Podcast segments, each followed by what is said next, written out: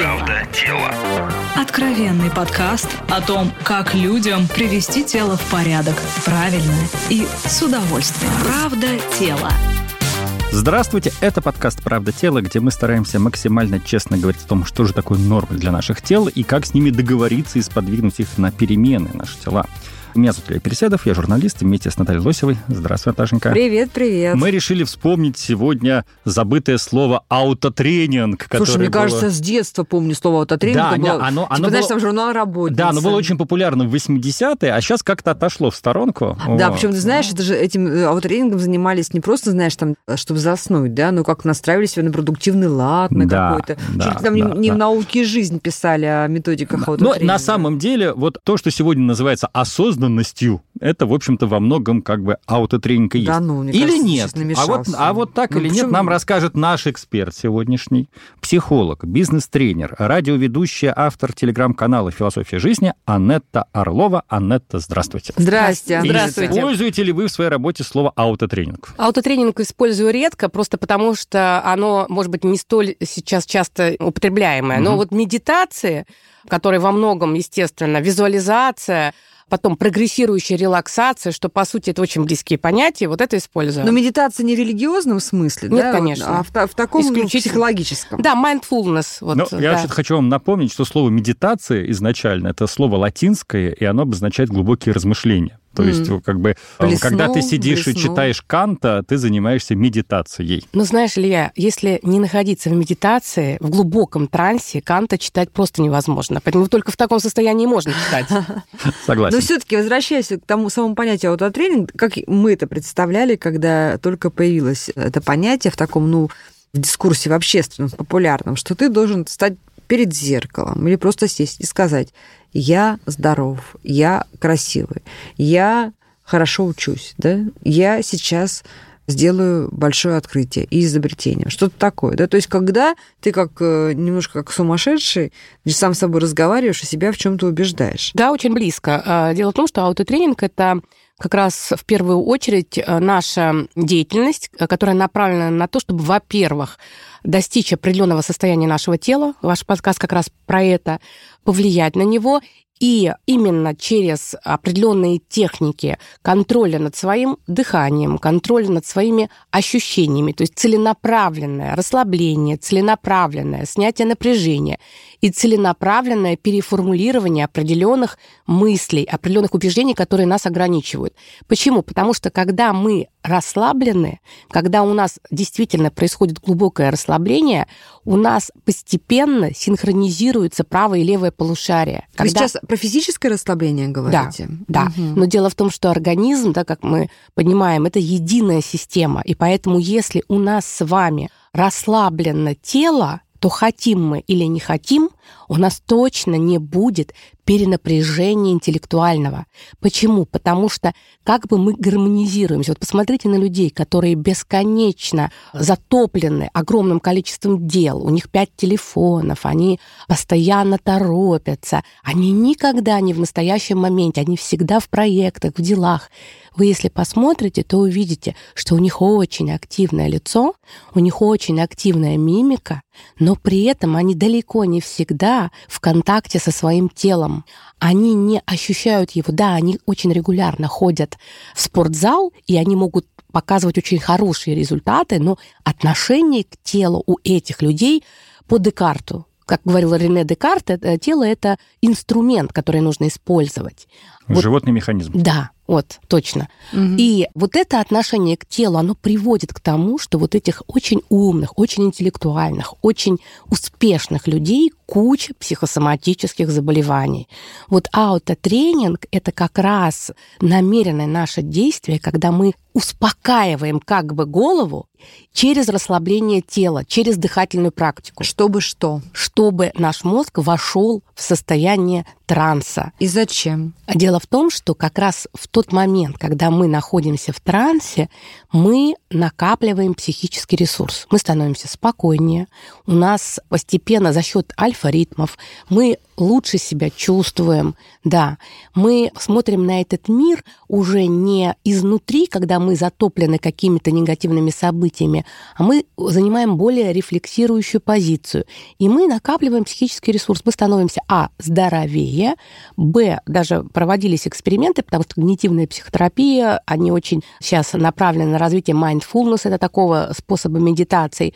Они проводили эксперименты у подростков, которые регулярно занимались вот этими расслаблениями, аутотренингом. У них даже повышался иммунитет. Поэтому почему? Потому что когда наш мозг находится в спокойном, а не перевозбужденном стрессовом состоянии, получается, он может спокойно реагировать на внешние стрессоры. А если у нас изнутри постоянно напряжение, избыточное напряжение, бегущие мысли, они, как следствие, дают зажимы в теле. Вот сейчас, кто нас слушает, попробуйте посмотреть, почувствовать, вернее, у кого сейчас напряжен лоб, а у кого расслаблен.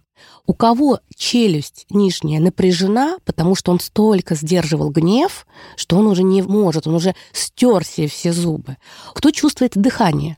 А кто, наоборот, как будто замер. Вот ему что-то интересно, он слушает, и он не дышит. А у кого есть ощущение, что он, его тело ощущает, как оно сидит. Вот понимаете, в чем дело? Вот аутотренинг — это направленное действие для того, чтобы наладить контакт с телом, позволить ему, в зависимости от задач, либо расслабиться, либо наоборот — настроиться и активироваться. Не всегда аутотренинг — это про расслабление. Но в обычной жизни, мне кажется, сейчас очень важно расслабляться, потому что вот многозадачность и напряжение, ну, сильно отъедает ресурс. Хорошо. А можно ли себя с помощью аутотренинга каким-то образом собрать, мотивировать, сфокусировать на какое-то действие? Ну, например, я что, хочу... Что Алосева про поколение ну, вершин? Я... Ну, почему? Наоборот, я там худею, да? Вот я худею, я не хочу есть, я хочу заниматься спортом. Ну, например. Ну, во-первых, в спортивной деятельности аутотренинг используется постоянно. И есть специальные методики, которые разработаны как раз для развития эмоционально-волевой структуры спортсменов, и с ними много работают психологи.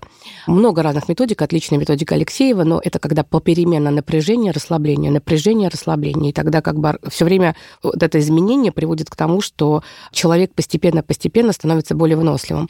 А если мы говорим про формулировки, которые вы сказали, я худею, говорить нельзя. Хотя потому, что слово «худею» нашим бессознательным воспринимается как слово «худо». Ну, как болезнь. Худо? Хорошо, стройнею. «Я не хочу есть» тоже нельзя, потому что ага. «я не хочу есть» не ну, тоже не усваивается. Да, мы не усваиваем «не», я вот. хочу. Так, ну напрямую, хорошо, ну по-другому. Напрямую, угу. мне так кажется, да, как ломом, не всегда это можно сделать. Угу. Здесь важно найти то состояние, которое будет способствовать тому, что человеку будет хорошо, и тогда у него снизится аппетит. Обязательно аутотренинг поможет расслабить тело, то есть это специально специальные техники, которые позволяют. И уже в состоянии расслабления это тоже этапы. Человек несколько дней работает над тем, чтобы потом самому себе говорить уже. И там, почему бы и нет, я отпускаю лишний груз, я расслабляюсь, я получаю удовольствие от этой жизни, я радуюсь тому, что я есть. И через некоторое время, ну, там опять же важно продумать, что ты будешь себе внушать, да, самогипноз можно же внушить разное. Но если женщина, например, почувствует, что этот мир безопасен, если она почувствует, что она избавляется от лишнего груза, лишний груз – это про разное, то очень часто страхов становится меньше, и действительно тело начинает отзываться. Аутотренинг – это один из методов. Не все на свете методы. Есть люди, говорят, ну вот я сейчас сяду, буду медитировать и стану богатой. Нет, не станешь богатой, если просто будешь медитировать.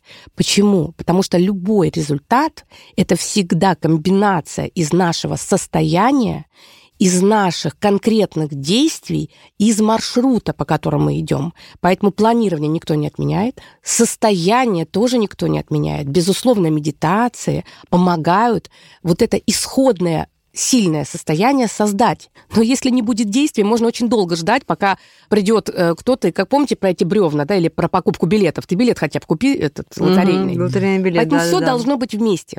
Но опыт показывает, если человек даже очень много действий производит, очень старается, перегружается, но если у него состояние эмоциональное низкое, то можно даже заметить, как результативность будет ниже. Он будет очень продуктивный, он будет море всего делать, а вот пользы эффективность будет ниже, потому что психический ресурс, хочешь он, не хочешь, он передается. Слушайте, я вспомнил анекдот из девяностых про аутотренинг и внешние обстоятельства. Ну-ка, Значит, расскажи. Сидит... Приличный сидит, да, да, да. Вот. Один из немногих приличных анекдотов, которые я знаю. Ты знаешь. Угу. Значит, сидит зайчик на пеньке и медитирует. И он такой... Я сильный, я сильный, я сильный. А, Мимо медведь проходит, его раз так лапой чпок, значит, и заяц летит по, по, по воздуху такой, не прерывая медитации. Я сильный, но легкий. Да-да-да, это классика. Великолепная. Очень адаптивное такое поведение. Да-да, зайчик вообще-то знает вот о тренинге. Очень эффективно как раз про зайчика, потому что вот этот медведь, который проходит мимо и иногда нас задевает, он присутствует в любой жизни. И вот как раз аутотренинг, медитация, это может быть не обязательно это йога, цигун, просто растяжка, когда человек, там, дыхательные практики, они помогают человеку занять рефлексивную позицию. То есть посмотреть на это как бы со стороны, и не проваливаться в очень бесконечные мудрствования, которые отнимают ресурс. Поэтому, кстати говоря, аутотренинг используется при лечении депрессивных расстройств, при панических состояниях. То есть специальные техники дыхательные, релаксирующие, они приводят к тому, что включается парасимпатическая нервная система. Потому что у кого возникают часто панические расстройства? Люди, которые всегда в перенапряжении. Это люди, которые бесконечно испытывают хронический стресс.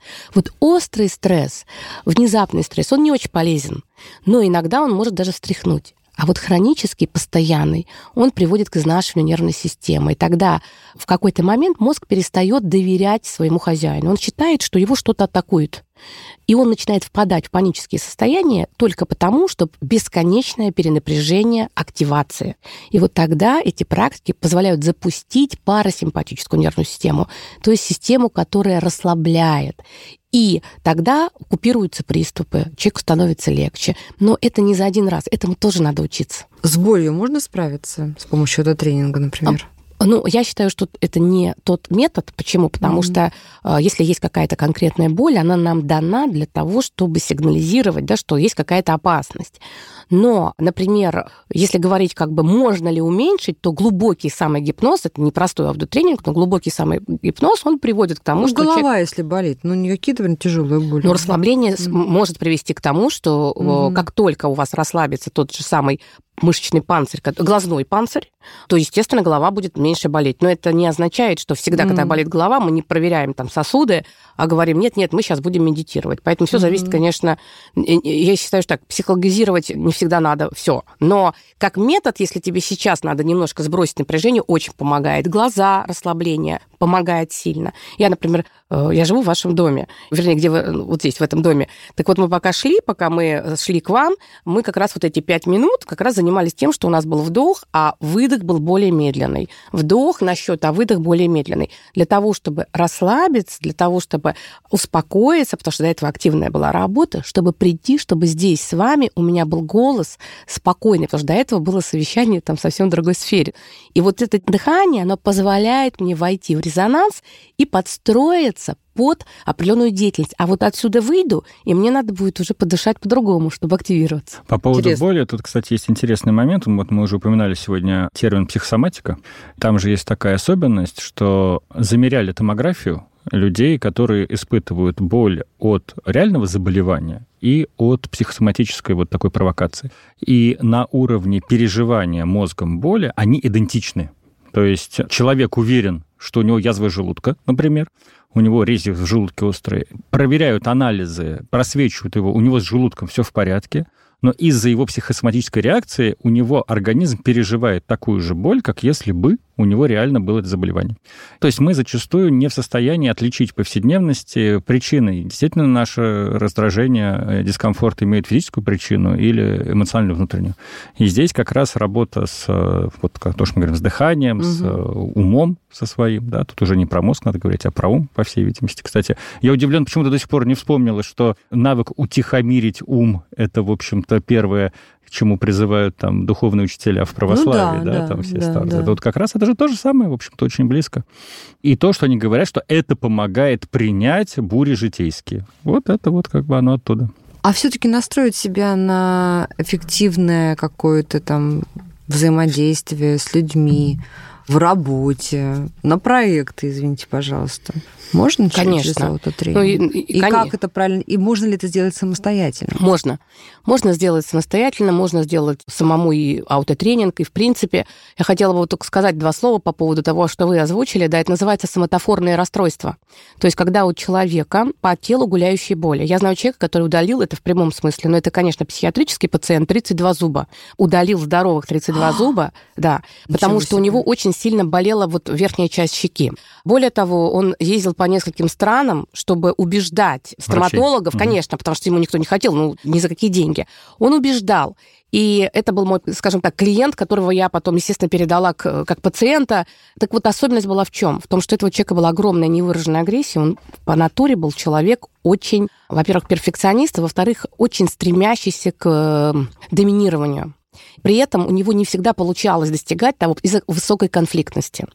И когда у него в очередной раз не получилось из-за очень высокой конфликтности, очень талантливый человек, достичь вершины, у него проявился колоссальный объем агрессии, который он никуда не мог выразить. Вместо того, чтобы пойти в фитнес, вместо того, чтобы пойти... Ну, миллион разных способов выразить физически. Он сидел дома и на протяжении нескольких лет хейтил кого-то.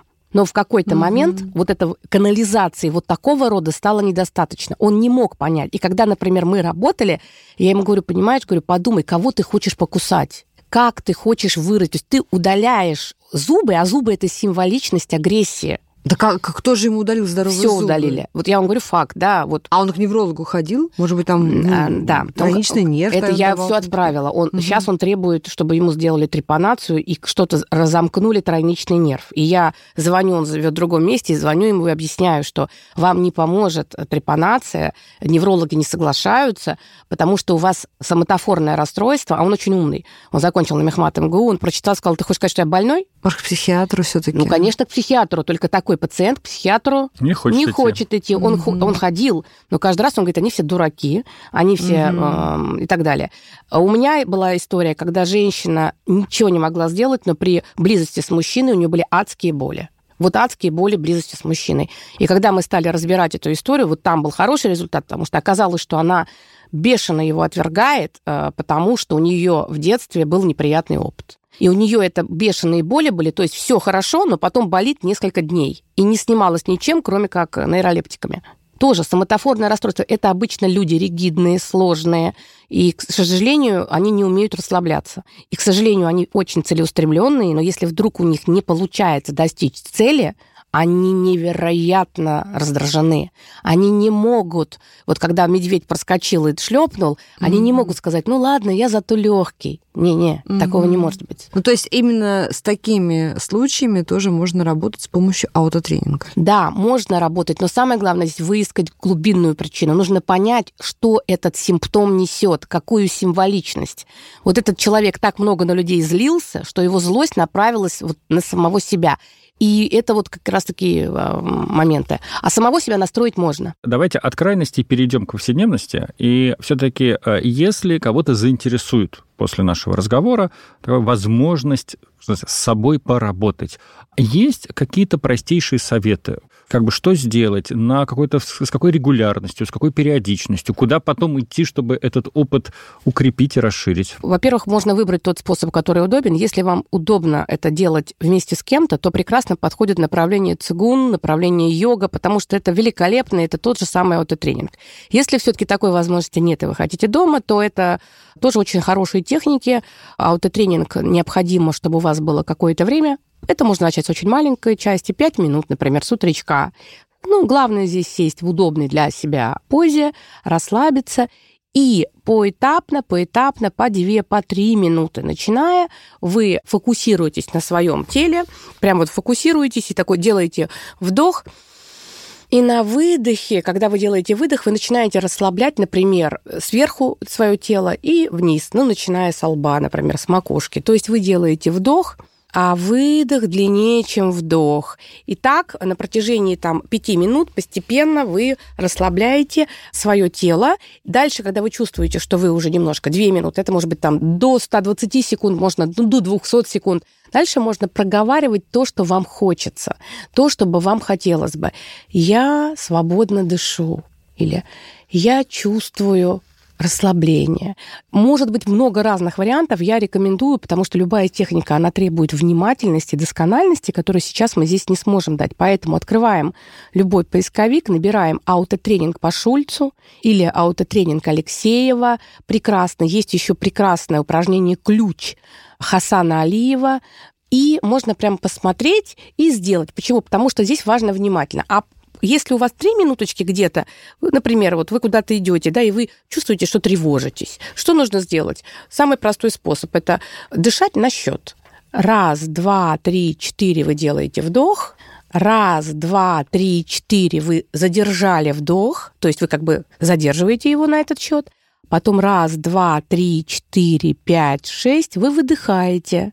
Раз, два – это задержка на выдохе. Это цикл. Четыре счет мы вдох, четыре мы задержали вдох, шесть выдохнули, раз, два – это как бы между циклами. Что здесь важно? Важно, что вы считаете. Когда вы считаете, ваша контрольная система мышления, она занимается счетом.